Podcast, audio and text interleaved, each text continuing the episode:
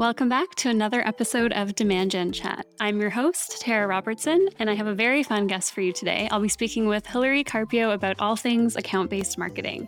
Hillary is the director of account based marketing at Snowflake. Snowflake's platform is the engine that powers and provides access to the data cloud, creating a solution for data warehousing, data lakes, data engineering, data science, data application development, and data sharing. So basically all things data. If you're in B2B, you've probably heard of Snowflake by now.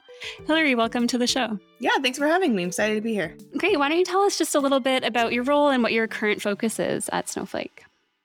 Yeah, so I lead an account based marketing organization at Snowflake that's uh, all encompassing full funnel ABM. And I often consider if ABM is really the right terminology because what we do is really integrated marketing across multiple different teams to help our sales team really hit the goals that they need to hit uh, to meet our business needs. So we align into the demand gen organization and we align very similar to a field marketing organization. While we don't do field marketing, uh, we support our sales team. So I have 18 people on our team today across North America, counterparts in EMEA and APAC as well, uh, split into our verticals and enterprise teams, and they each support different uh, RVPs across uh, North America and Latin America. Uh, well, North America, including Latin America and Canada, to support Snowflake sales as a whole. So we work with uh, over 100 SDRs, several hundred sales reps, and then cross functional teams as well to create cohesive messaging into our top accounts.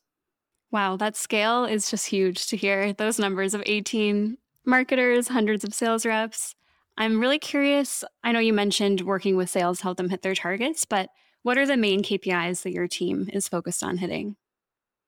Yeah, we really look at the go to market function as a whole and how we're multiplying the KPIs of those functions. So we look at our uh, sales development team and how they're able to book meetings within the accounts that the sales reps are nominating. There's a higher account to completed meeting uh, rate. Is there a completed meeting rate to being passed off to AEs, opportunity rates?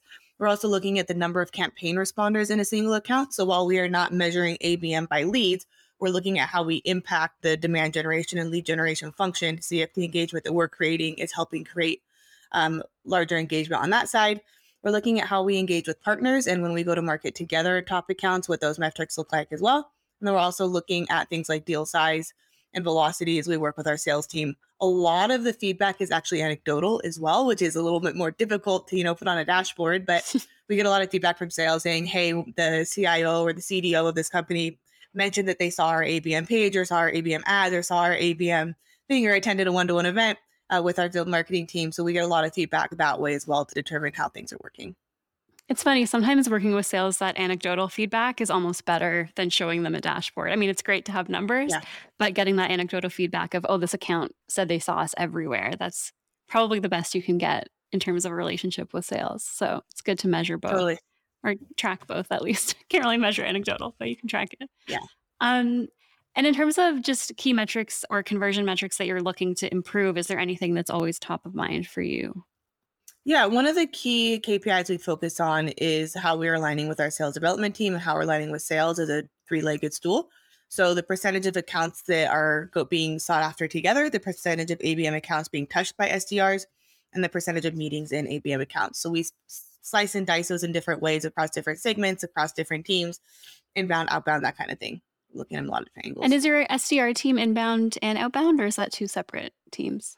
We have one team. Yeah, we have a few dedicated mm-hmm. SDRs to inbound, but the majority are outbound. Great. Yeah, I feel like everyone I talk to lately has a different mix, so it's always interesting to hear how that yeah. split is changing things a lot. And just speaking of working with sales, you highlight some really amazing wins on your LinkedIn profile. So you launched a field marketing and demand generation integrated program driving up to 300 attendees in a single Fortune 1000 account and 3x your registration goal to corporate flagship event. So those are really impressive numbers at a Fortune 1000 account. Can you walk us through a little bit about what the campaign goal was and also just kind of how you had to work with other teams to hit that? Yeah, so I love talking about this one in particular because it's not just digital. And oftentimes I hear, mm-hmm. oh, well, ABM's just digital, right? And it doesn't have to be. Digital can be a very large component, but there's touch points outside of digital. So we work really closely with our field marketing team and we work hand in hand. So they do all of the setup of the event, the logistics, the getting the speakers, that sort of thing. And then we pair together to figure out who should we be targeting, what is the message, and how do we get them there. And we work with sales on that as well. So this in particular series, we started doing one-to-one events that are over a course of three weeks, call them the three by three. Uh, so you have an a event one week, we invite a, a, portion of the buying committee, we talk about one thing, and we have a follow on and a follow on. So over the course of time, they get a different messaging and, and, a full cohesive view of what we do at Snowflake and how we can help that mm-hmm. specific company. One of our targeted accounts, we had 300 attendees from that single account. When you think about the power of a of a very large Fortune 100, Fortune 200 company, that there's so many subsidiaries that you can be they can be a customer in one subsidiary or line of business and not in another. So there's a lot of power from an account based perspective to let the individual sell to their own organization and support them with executives from our organization that helps us mm-hmm. help them tell their story. Um, I think many of us, if we hear from our peers on how something is working, it's a lot more helpful. So uh, we're really proud of that, and because it's a really cross-functional program, right? There's partner speakers at some of the different events, not all of them. That's a that's the SDR team helping get people there. That's the ABM team helping get people there. That's the sales team helping get people there. it's a very very integrated function. So that was awesome. And then the 3x registration gold our flagship event we leveraged some really cool tactics on LinkedIn and really allowed our sales mm-hmm. development organization to personally reach out to different folks that they thought would be a good fit. So ABM doesn't have to be an account based ad to an account based page, right? It's a cohesive group of tactics that all reach out and surround the account in a way that really helps them meet their needs as opposed to targeting the account and, and shoving snowflake messaging on them. Yeah, it's not just display ads. Like it was a couple years ago where that was the go-to yeah. tactic for everyone kind of dipping yeah. their toes in ABM. I'm curious for something like that event registration goal where you're working with SDRs and working with reps, what do you provide them from the marketing side to get them first of all to do that outreach, but also just to make that successful? Yeah, so we only use our sales development team. It's actually a hot topic right now. We only use our sales development mm-hmm. team for invites for very specific things to very specific accounts. So we like to say they're not a mini Marketo, right? They're not just blasting out invitations for mm-hmm. the sales reps. We want the sales reps to invite when they have a personal relationship and really reach out to the higher level executives. But for this flagship event, for example, uh, we used a LinkedIn event. And so we enabled them with the messaging, with the different links, with the tracking, et cetera, so that they had everything they needed to pull together. And we also provided them with some pre approved different copying use cases that they could use as well. Oh, that's so interesting. We just tested out LinkedIn events for the first time oh, last week. So we're looking to do more of it. Um, do you know if you put any paid spend behind that as well, or was it purely reps yeah. inviting prospects? So that one, so the LinkedIn event portion is not, there's no paid behind it, but we do promote the mm-hmm. event in different ways to different people, just in a very personalized way. So we'll make sure that if we're promoting any event, not just that one, to you know data scientists, we'll have a data science specific message, and we'll make sure that we're uh, make, that they understand why the event is relevant to them. Otherwise, mm-hmm. our demand gen organization as a whole, that uh, is my my counterpart, they do a great job of promoting events, webinars, white papers, etc. They have the demand gen engine down, so we've got that air cover set. So my team really steps in and does the next layer of personalization um, in our top accounts.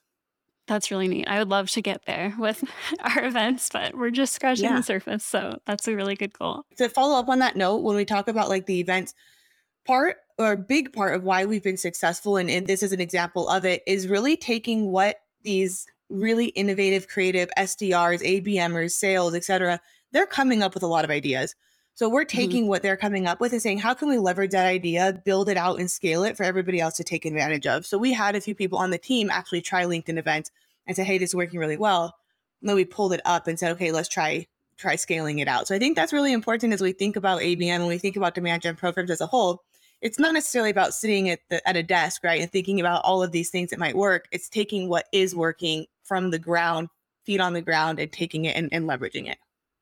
Mm-hmm. Yeah, reps know how to personalize and they know where their leads are hanging out. So it makes so much sense to learn from them. Yeah. Um, going back to the event, I'm curious because your your buyers must be fairly technical. So having that right CTA and a reason for them to attend, I'm assuming must be a little bit tricky to for you guys to nail down. Have you had any trouble with that and figuring out how to really sell your events to a more technical audience? Yeah, I've been in technical marketing for a long time, so it's what I'm actually most most used to. But in any case, you know, back to what I was just saying a second ago, the sales team knows who they're talking to. We need to be mm-hmm. talking to them about who they're talking to and really supporting them. Um, we do have the broader demand gen message, and we work as an entire organization. Our product marketing team is phenomenal with the resources they put out of what the needs are of the different personas that we sell to. And we also have sales enablement resources as well. So that's really taken care of in a broader marketing function or fashion, uh, the, that side of it. Uh, but we just work really hands on with our sales and SDR team to make sure they have what they need. Yeah, I think more of us could be listening to sales and benefiting from that because yeah, they're the one talking to prospects and customers all day. So we should do that much more. So working with sales is obviously critical to success with ABM. So how do you recommend, say someone's new to working with sales or new to ABM, how would you recommend they get started on just making sure that that's a really tight knit relationship and that they're kicking things off on the right foot? Yeah, a strong ABM program is really based around pro- solving problems for sales, right? So if we're creating all this mm-hmm. marketing that's account based, but it's not solving any problems for sales, the impact is not likely to be high and the adoption is not likely to be high. So if you have even a single sales rep who's very marketing forward, and I just got off the call a few minutes ago with with a sales rep from another company who said, "Hey, you know, I'm a sales rep looking to help engage my ABM team or my demand team. What do I do?" Find a person like that. There's mm-hmm. at every organization there is a salesperson who is interested in marketing and has ideas, find them, partner with them, and sit down and say, what are you trying to accomplish? How are you trying to accomplish it? What are you doing already? And see how you can complement each other, right? It doesn't have to all be from scratch. It doesn't have to be reinventing the wheel or ground up or a totally scaled program. It can be just taking one thing and doing it mm-hmm. and doing it well before you add another component, another tactic. It doesn't take long before showing that success that another sales rep, another marketer, another whoever uh, sees what you're doing and they want to be part of it too. And it also gives you the ability to fail fast and experiment. So if something doesn't work, great, scrap it, move on, and try something else. But I think we we don't do ourselves any uh, great service as marketers when we try to build the world all at one time. Right? We need to start small and then uh, and grow, but and grow quickly, but grow smart uh, in a smart way. Yeah, I think a lot of marketers, especially myself, I'm more of like an ops type of marketer versus creative. So I think I tend to think mm-hmm. about like how will this scale? How can we do this for the whole 100 sales reps we have versus let's learn from this one rep. What are they doing that's really working and how can we make that just a little bit flashier with maybe some marketing support or maybe there's something we can do on our side to just help this one rep and go from there. Yeah, you make a good point about being kind of an ops minded person because I'm an ops minded person also. But when we like one of the great values that I, I, love at Snowflake is to make each other the best. And if we look around mm-hmm. our team, there's probably somebody opposite of you, either in marketing and or in sales that you can partner up with who is, you know, on the more creative side, if you're on the more ops side. And when you put those two together, you can probably create really awesome stuff and come up with a great way mm-hmm. to both mm-hmm. scale it and pilot it. Uh, so I think that's like one of my greatest pieces of advice. Like, don't hesitate to partner with someone who has different strengths than you. And if you're a leader, should be hiring people who have different strengths than you. Hire people that are that are good at what you're weak at. Right. And then that's how we build a really, really strong, innovative team. I don't think I've ever worked with such creative sales reps as I have at Chili Piper. If you've seen some other fun LinkedIn posts, you probably know what I mean. But there's so much that we learn from them on the marketing side on just how to have a little bit more fun on social, what we can do. Even on paid, it's can be sometimes a little dry, the messaging we use. And now I'm trying to mix in some of the lessons we're seeing from sales. So Lots yeah, to learn awesome. on both ends for sure. On the same note of working with sales, or it could be another team. I know you work with fields marketing as well. Have you made any mistakes working with another team that you feel comfortable speaking about? And what did you learn from that? Yeah, I think a recent mistake, and I don't want to call it a mistake. I almost want to call it a learning instead, because mm-hmm. it was with with good intention. Uh, you know, we get a lot of requests from sales. We try to be responsive and, and problem solving, just like I was saying. And there was a request that was coming up regularly. So typically and in a specific layer of a program that we do each region chooses the theme and we create a cohort of accounts for each of the RMVPs of sales in that you know in that region. And in that way we are able to take an infrastructure but apply it and then layer on something that's really relevant for that team and for that area. So typically they're all different. This time i'm getting so much feedback about this single topic it's a big initiative for the company. Let's do the same topic across the entire north america It'll be a, a big mm-hmm. push. Mm-hmm. Looks good from the marketing side. We're all in on this thing. Well, we went to launch it, right? And the feedback is, hey, I don't want to do this. Hey, I don't want to do that. I, I don't want to be focused on this thing. And it was a really good reminder that uh, while we try to be responsive, sometimes we don't always get it right. And that's okay. You know, we have good intentions, but we have to fail fast and move on and quickly pivot. So uh, we were reminded that the power of our programs, even at the one to many level, is still having the sales led, sales chosen topic from the start uh, for their region at, the, at that quarter. So that's a, that's one that I think is fresh on my mind. That is a, a great example. Mm-hmm. And were you able to kind of pivot that program and make it work, or did you have to kind of pause and think about it and come back to it at a later time? We followed it through to the end of the program. And then we, as mm-hmm. we were preparing, we prepare our next program before our current one is over so that there's a constant stream for the sales team. So we immediately pivoted to the next one and we'll just take that into our learnings. Now, it wasn't bad, right? We still got the message out. We still created many, many meetings. We still hit our goals it was just a good reminder that when we're focused on responding to sales, we, we need to listen. And that was one of the things mm-hmm. we had to mm-hmm. listen to is say, okay, we tried this, it, it wasn't their favorite. Now we have to pivot and try something else. Right. Yeah. And they're the experts again on the customer. So it makes so much sense that they would know their region and their customers the most. And if you're getting it right every time, then somebody's not being mm-hmm. honest, right? If, if everything yeah, somebody is doing, just sugarcoating it. Exactly. Either we're not listening as marketers as to mm-hmm. what the mm-hmm. feedback really is, or the sales team isn't comfortable telling you what is it isn't working. But we should be aiming to get things right every time, but we are going to try things that may not work. And we need to be able to adapt quickly to that. And have you done anything to get that feedback kind of flowing a little more freely? I've definitely been on teams where there was great communication, everything flowed. We knew what sales was thinking, and on teams where it was the total opposite, where it was a little bit of a mystery. Have you been able to crack that? Yeah, I mean, it's all relationship based, right? So each ABMer mm-hmm. within our region has a very strong relationship with the AEs, with the DMs, with the RVPs. And so that's where that communication flows. And then we also have it at the leadership levels as well. And then our CMO has relationship with the CRO, our VP of marketing, everybody's interconnected and, and listening. And we'll look out for each other cross functionally as well. The field marketing team is hearing something. If we're hearing something, we'll make sure the feedback is shared uh, on a daily basis and then through QBRs as well. Mm. That's great. And how often are you doing those QBRs? Just out of curiosity. Yeah, we do QBRs once a quarter uh, with with mm-hmm. our internal marketing teams and our sales teams, but then our conversations with sales are on a biweekly basis uh, for the most part with our ABMers. That's great. That's a really good cadence to keep it kind of. I'm sure you, there's a lot to cover biweekly too, but that's a good a good time to check in quarterly. Um, one of the more, I guess, kind of flashier aspects of ABM is direct mail. And I think a lot of people just jump to direct mail as kind of an easy win to get started on ABM. Mm-hmm. But what do you think marketers get wrong about either their first direct mail campaign or just how setting up direct mail should work in general? Yeah, I have a lot of thoughts around direct mail because I'm a huge fan. I love I direct mail. I think it's a really important tactic. But you're right. A lot of people do jump straight to it because it is flashy, because it is cool. I hear it a lot mm-hmm. in interviews of like, what is, you know, something people you did, oh, I sent this thing. And then if you follow up, well, what what is the thing for? What is the expected action of sales? Oftentimes all of those answers come back blank, right? So before mm-hmm. we send a piece of direct mail, we need to think about what is the overall campaign and what is this a touch in a campaign or is it the campaign? And we want it to be a touch. Uh, if we send a piece of direct mail without other touches, then one is not going to be as effective because the messaging isn't surrounding it, right? This shouldn't be the first time mm-hmm. we're hearing of the company. They should be seeing in digital. They should be seeing um, out of home, perhaps. Uh, so this is one touch. The second is why are you sending it? So I think there's a time and place for what I like to call gifting, right? Which is, hey, thanks for meeting. Here's here's something. It could be personal, could be not, whatever. Here's something to say thank you.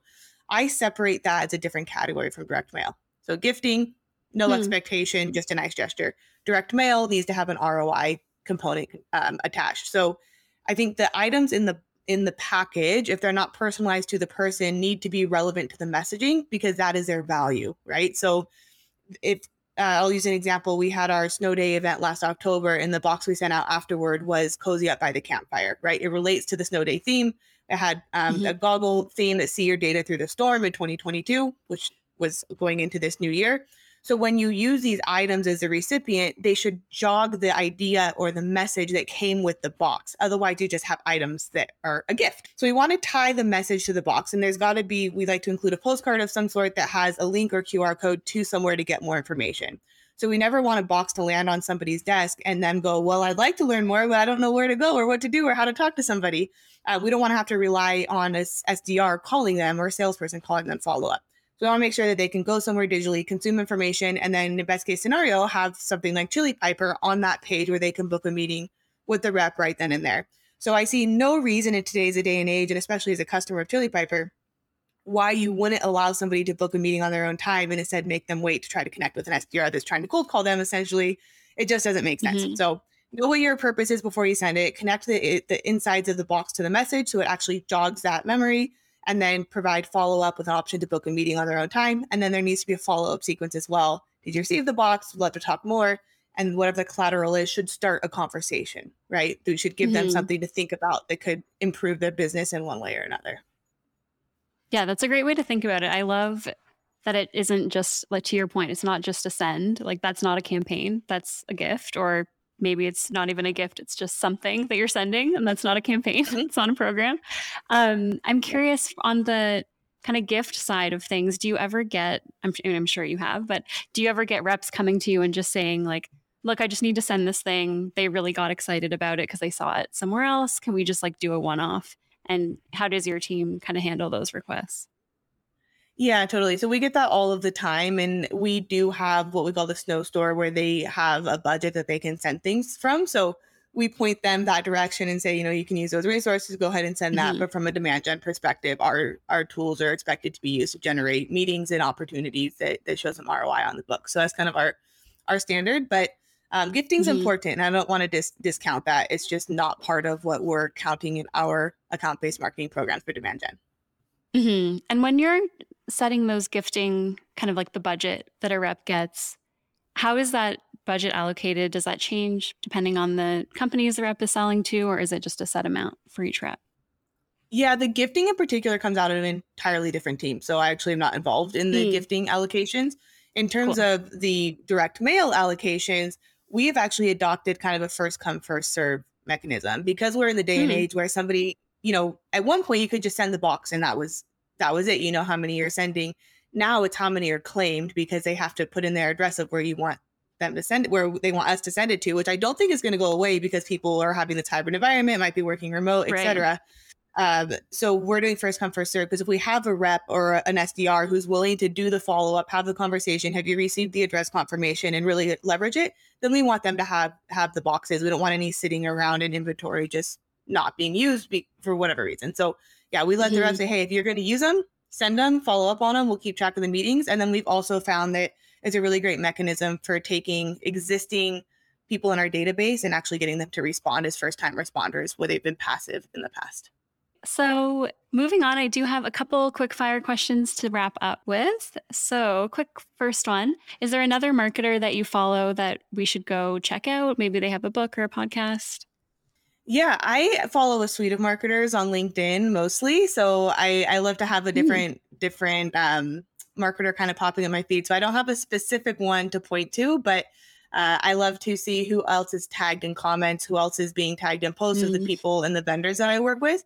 And I think that's really important as we network. And is what I tell my team when we talk about innovation is interact with the people who are using similar tools as you because if they're using mm-hmm. similar tools as you then you can get ideas of how they're using something you already have in a different way. So you're not constantly meeting people oh now i need to buy this tool now i need to buy that tool now i need to get a different tool. It's creating an ecosystem uh, with other people that, that you can really connect with and, and really uh, innovate from there Mm, that's a really good tip, especially for ABM, because I feel like there's so many tools. You could spend all day researching different tools just for direct mail or just for display. But if you're looking within kind of your tech stack already and just seeing a little bit niche there, that, that could help out a ton.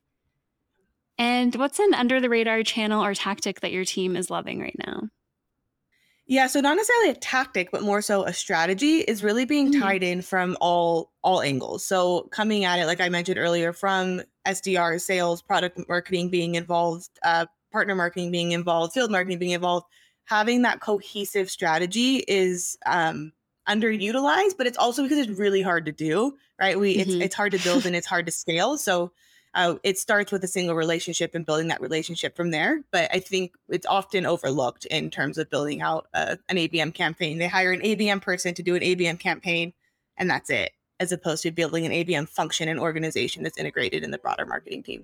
Yeah, I would say it's something that is talked about a lot, but not done a lot. If that makes sense. I hear everyone yeah, saying you should do, do it, it's, but it's a lot yeah. of moving parts. So I'm not surprised that not a lot of people get it done. And lastly, where can we go to follow you and follow your content? You can find me on LinkedIn at linkedin.com forward slash Hillary Carpio. And you can also find me at the hillarycarpio.com where I have a lot of um, interactions like this posted. You can find a lot of my content there as well as how to get a hold of me. Well, thank you so much for your time, Hillary. Really appreciated having you on the show. And everyone else, stick around for our next episode. It'll be coming out in two more weeks.